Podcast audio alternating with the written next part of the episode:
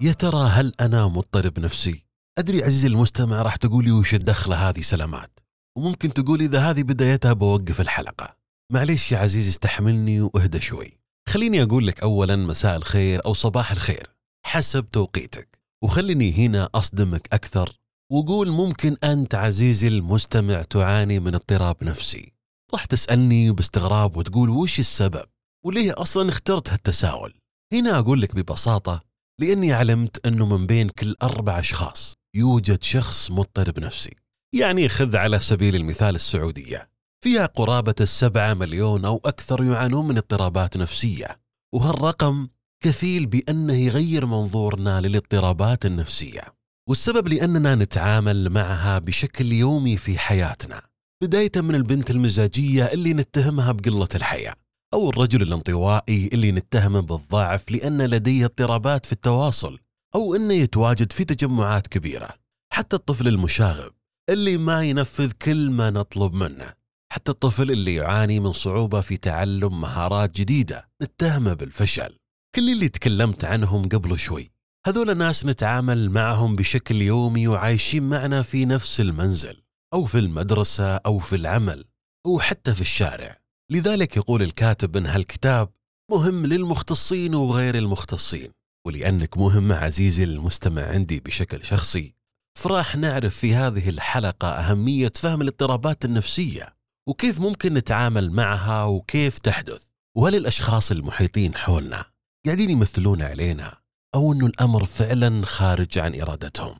ولذلك تساؤلنا لليوم قادنا لكتاب حكايات التعب والشفاء. للمؤلف نبيل القط وهنا عزيزي المستمع اسمح لي أقول للي أول مرة يسمعني. أنا عبد العزيز الخمعلي وهذا بودكاست تساؤل وكتاب. وفكرة البودكاست بكل بساطة أننا في كل حلقة نطرح تساؤل وهالتساؤل راح يقودنا لكتاب. إذا ما أنت مشترك معنا لا تنسى الاشتراك. والآن جهز كوب القهوة اللي تحبه أو مشروبك المفضل. جاهز؟ يلا نبدأ.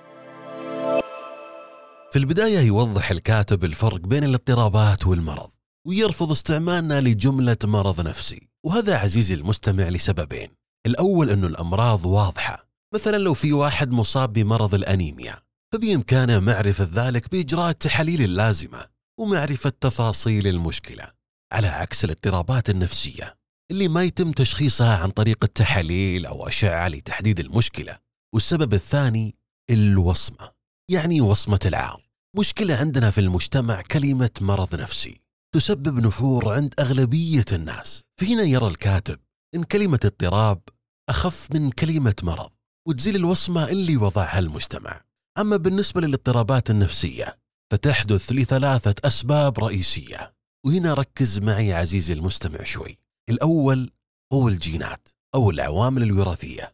وفي هذه الحالة سجل الاضطرابات الخاصة بالعائلة ممكن يوضح سبب المشكلة النفسية.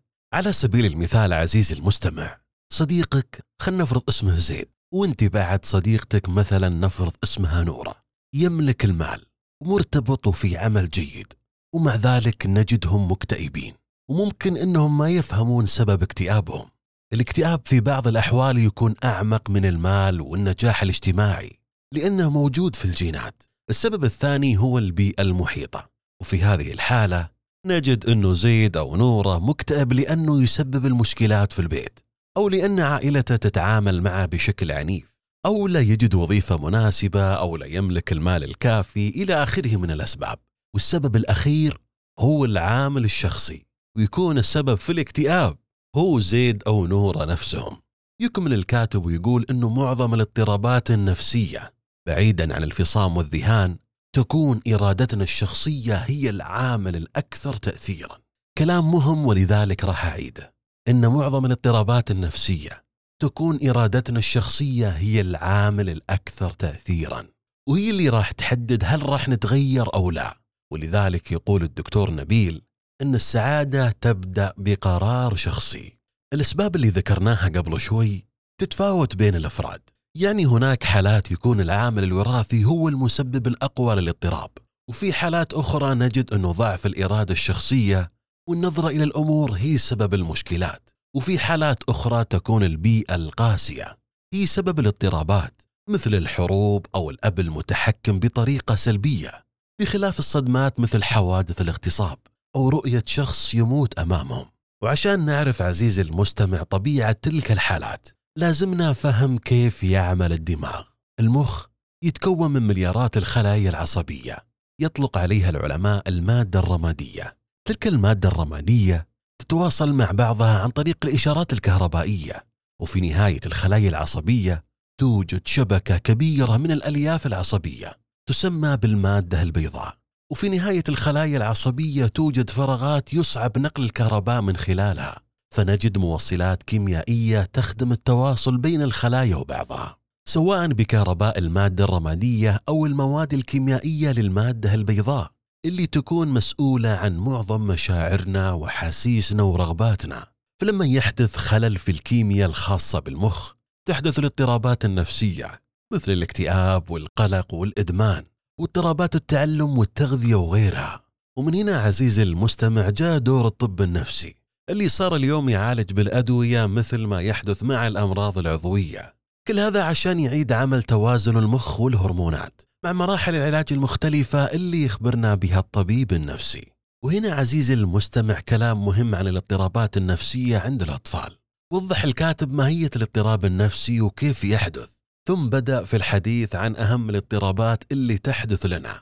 بدأ بالاضطرابات اللي تحدث للأطفال والمراهقين. واللي تعتبر مهمة ومعقدة بسبب صعوبة تعبير الأطفال عن اللي بداخلهم وكذلك استهانة الأهالي بمشاعر الأطفال. فللأسف البعض يتهمونهم بالفشل والاستهتار وعدم الانضباط بدل من أنهم يحلون المشكلة ويساعدونهم. في حين أنه لو عالجنا الاضطرابات بدري راح نأثر في حياتهم بشكل أفضل فيما بعد. ومن أشهر تلك الاضطرابات الإعاقات الفكرية. واللي بهالمناسبة أنا معلم لهذه الفئة الغالية. الإعاقات الفكرية عزيزي المستمع تتمثل في صعوبة تعامل الطفل مع احتياجاته اليومية والروتينية البسيطة وتختلف نسبة الإعاقة في شدتها وتسبب الإعاقة صعوبة في التعلم وكذلك تكوين الصداقات. ولو لم يتم التعامل مع الإعاقات الفكرية بجدية واستمر قولهم للطفل أنت فاشل أنت بليد راح تستمر تلك الإعاقات مع الطفل حتى يكبر يكون علاجها أكثر صعوبة. أما اضطرابات التوحد اللي تأثر في سلوك الأطفال وتجعلهم يتحركون ويتصرفون بشكل غير مألوف مثل اضطرابات الكلام يواجه فيها الطفل صعوبة في الحديث بشكل طبيعي وأحيانا ما يقدر يتكلم حتى وقت متأخر من طفولته. كذلك اضطرابات نقص الانتباه وفرط الحركة. نتهم الطفل فيها بكثرة الحركة وعدم الانضباط والحقيقة أنه يحتاج إلى شخص يساعده ويفهم مشكلته. لأنه يحتاج إلى طريقة معينة في التدريس والمذاكرة وكذلك في حياته اليومية بسبب نقص الانتباه. على سبيل المثال عزيزي المستمع أخوك الصغير أو أختك الصغيرة أو أي طفل معدي عندك في البيت والسلام يعني على سبيل المثال لو قلت له عطني ريموت التلفزيون وهات لي عصير من الثلاجة. لازم تطلب منه طلب واحد في البداية وتنتظر ردة فعله ولو استجاب لك تطلب الطلب الآخر. كذلك جدول المذاكرة يقسم إلى فترات قصيرة ولابد منحه وقت راحة ليفرغ فيه طاقته. أحيانا تكون تلك الاضطرابات في تفاصيل صغيرة مثل أنه ما يعرف كيف يمسك القلم أو أنه ينفذ عكس ما طلب منه. وأحيانا تكون عنده مشكلات في فهم الوقت يعني يشوف أنه بكرة أمس وأمس بكرة. كل هذه الاضطرابات تكون سهلة الحل إذا فهمناها في البداية وتعاملنا معها بالطريقة الصحيحة. ولذلك من المهم جدا أنك تقرأ عن كيفية التعامل معهم وزيارة متخصص يساعدنا في رحلة العلاج. وهنا عزيزي المستمع يتكلم الكاتب عن أشهر الاضطرابات النفسية. ويعلمنا أن الاضطرابات النفسية اللي تحدث للإنسان بعد مرحلة الطفولة والمراهقة كثيرة جدا. أولها مرض العصر وهو الاكتئاب. هنا يقول الكاتب أن الاكتئاب مرحلة تحدث فيها المشكلات بعدة أشكال. أولهم جسديا. تلقاه يشعر بالتعب والإرهاق والضعف وأحيانا آلام في الجسم. وشعوريا يكون عنده شعور عام بالحزن والبؤس وأنه ما في أمل في هذه الحياة. وفكريا نلقى عنده صعوبة في اتخاذ القرارات البسيطة والشخصية والخوف من المستقبل وتذكر الماضي المؤلم.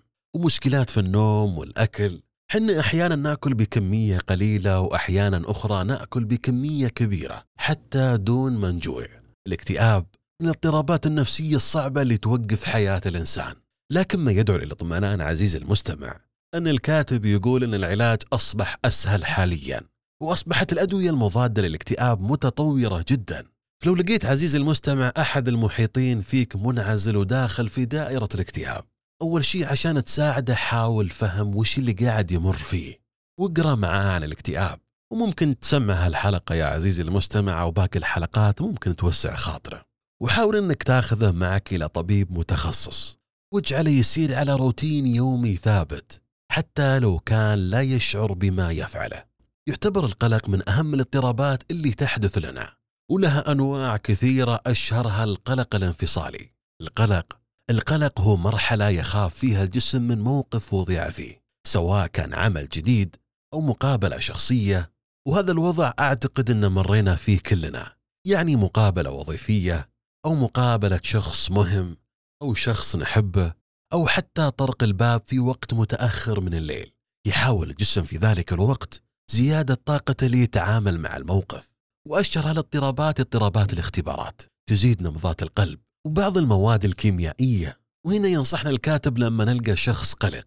فأنت عزيزي المستمع لا تقلق من قلقه ولا تقول له جمل تستهين في مشاعره. اللي مفروض أن نسويه هو أن ندعم هذا الشخص ونطمنه. فزوجتك اللي تتصل فيك باستمرار. قد تكون قلقة حقا ولا هي قاعدة تراقبك. كل اللي تبي تسمعه أنك بخير وأنك وصلت إلى عملك. ويقول الكاتب أن هناك أدوية تؤخذ تحت إشراف الطبيب في مواقف معينة للتخفيف من حدة الموقف كالقلق من التحدث أمام الآخرين أو حضور مناسبة مهمة. ويكمل الكاتب ويخبرنا أيضا عزيزي المستمع أنه في اضطرابات أخرى مثل الاضطرابات الذهنية والفصامية. وهنا يتعامل فيها الشخص كأنه شخص آخر وأحيانا يكون عنده أكثر من شخصية. هنا يحكي الكاتب قصة قمر الرجل الودود اللي أنقذه من الغرق وكان يتحدث إلى نفسه طوال الوقت. وفي النهاية أحرق بيته وفيه زوجته وأولاده. وحكى لنا أيضا عن ماري مريضة الفصام اللي تتجسس على زوجها وتعتقد أنه يخونها. ماري وصلت فيها المرحلة أنها تبني قصص وهمية في راسها. وتتعامل بناء عليها. وهنا الكاتب يقول لنا أنه غالبا قد تحدث تلك الاضطرابات بعد صدمة كبيرة أو كارثة تحدث في حياتنا لا قدر الله. الاضطرابات الفصامية قد تستمر لأيام وساعات من الممكن أنها تظل شهور وسنين. مثل ما حدث مع سمير اللي تكلم عنه الكاتب. سمير عزيزي المستمع ما تحمل طلاقه من زوجته واعتقد أنه طائر وراح ورمى نفسه من الشباك. وفي النهاية خضع للعلاج وعاد إلى حياته الطبيعية بسهولة. وفي هذه الحالات عزيزي المستمع اللي هي الفصامية والذهانية المريض يتعالج بمضادات ذهان وانفصام وممكن إنه يدخل في العلاج وممكن إنه يدخل في العلاج مضادات الاكتئاب.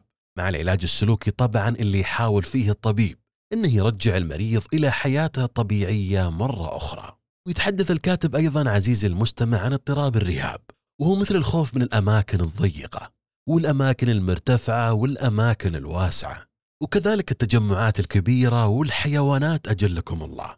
وهنا ينصحنا الكاتب إننا نطمن مصاب الرهاب ونقنعه بضرورة العلاج. وممكن إن نحاول تدريجيا إن نخليه يواجه المواقف اللي تخوفه. ولكن إذا استمر خوفه وانزعاجه علينا إن نوقف عند هذا الحد. وهذا بالإضافة إلى اضطرابات الطعام والنوم والاضطرابات اللي تحدث بعد الصدمات. والاضطرابات اللي تظهر كأعراض جسدية والاضطرابات اللي يشعر فيها الإنسان أنه منفصل عن الواقع وعن نفسه واضطراب التكيف في بيئة جديدة واضطراب الوسواس القهري. جميعها اضطرابات مهمة عزيزي المستمع وللأسف البعض منا يتعامل معها على أنها ردة فعل أو إنه شيء زائف أو إنه تمثيل أو إنه هالشخص أصلا ما يبغى يطلع من اللي هو فيه. أو إنه ما يحتاج هذا الشخص إلى دعم وإن نفهم مشكلته. لكن الواجب علينا أن ندعمه ونوقف معه حتى ينهي رحلة علاجه. وفي نهاية الكتاب عزيزي المستمع يتحدث الدكتور نبيل القط عن الاضطرابات اللي تحدث للنساء بشكل خاص ويقول لنا أن النساء أكثر عرضة للاضطرابات النفسية بشكل عام. وهذا بناء على تقارير منظمة الصحة النفسية التي تقول أن عدد النساء المصابات بالاضطرابات النفسية ضعف عدد الرجال. وكذلك عدد النساء اللي يحاولون الانتحار ثلاثة أضعاف عدد الرجال. وهذه الأرقام الكبيرة لها عدة أسباب منها الظلم اللي تتعرض له المرأة في بعض المجتمعات والضغط الزائد اللي تعيشه مثل المرأة العاملة اللي تعمل مثل الرجل ولكن تكون مطالبة بأعمال المنزل كما أن المرأة لديها تغيرات هرمونية وكيميائية أكثر من الرجل. وذلك بسبب الحمل والولادة والدورة الشهرية وكذلك نسب التحرش والاغتصاب والعنف الأسري أكثر عند النساء. كل هذه العوامل وأكثر من العوامل اللي جعلت النساء يعيشون حياة أصعب ويتعرضون لاضطرابات نفسية ومشكلات نفسية أكثر. وللأسف أننا نتعامل معها أحيانا باستهتار وبسبب ارتفاع الأرقام الخاصة بصحة المرأة النفسية. يرى الكاتب أنه هذا هو الوقت المناسب للاهتمام بالأبحاث الخاصة بالصحة النفسية للمرأة. وعمل مجال نفسي خاص فيها للتعامل معها ومع مشكلاتها اللي ما تحدث للرجل حتى وإن كانت بعض الاضطرابات مشتركة بينها وبين الرجل فهي تعاني أضعافه. في النهاية عزيزي المستمع الصحة النفسية مجال ضخم ومن المستحيل أنه يقال في حلقة واحدة أو حتى في كتاب الدكتور نبيل لكن الهدف من الحلقة والكتاب هو توعية الناس بأهمية هذه الاضطرابات وكيفية التعامل معها بوعي ونضج. والتوقف عن السخرية والتقليل من مشكلات الناس وإننا نتعامل معها بجدية ومسؤولية وتعاطف. والنصيحة الأهم عزيزي المستمع اللي تكررت مرارا في الكتاب هي ضرورة الذهاب إلى طبيب نفسي متخصص يساعدك على تخطي المرحلة الصعبة اللي تعاني منها خصوصا إذا حاولت مع نفسك وما قدرت تحل المشكلة. ولا تنسى أن القليل من القلق والحزن والخوف لا يطلق عليه اضطرابا نفسيا. أما إذا استمرت الأعراض لشهور وفي بعض الأحيان لا تقل عن ستة أشهر حينها نطلق عليه اضطرابا. يعني مو تزعل لي وتكتم لي يومين وتقول أنا مضطرب نفسي. هذا موضوع مختلف تماما. وأخيرا عزيزي المستمع الروتين الصحي مثل النوم مدة ثمان ساعات والأكل الصحي والعطاء والإجازات وطلب المساعدة وفعل الخير وعمل قائمة بالأشياء اللي تسعدك وتكون ممتن لها والتنفس الجيد والرياضة. كل هالأشياء تقيك الاضطرابات النفسية بعد مشيئة الله وتساعدك على تجاوزها إذا كانت عندك. أتمنى لك عزيزي المستمع سلاما نفسيا دائما ولا تنسى تشارك الحلقة للي حواليك واللي تحبهم. واشوفك على خير.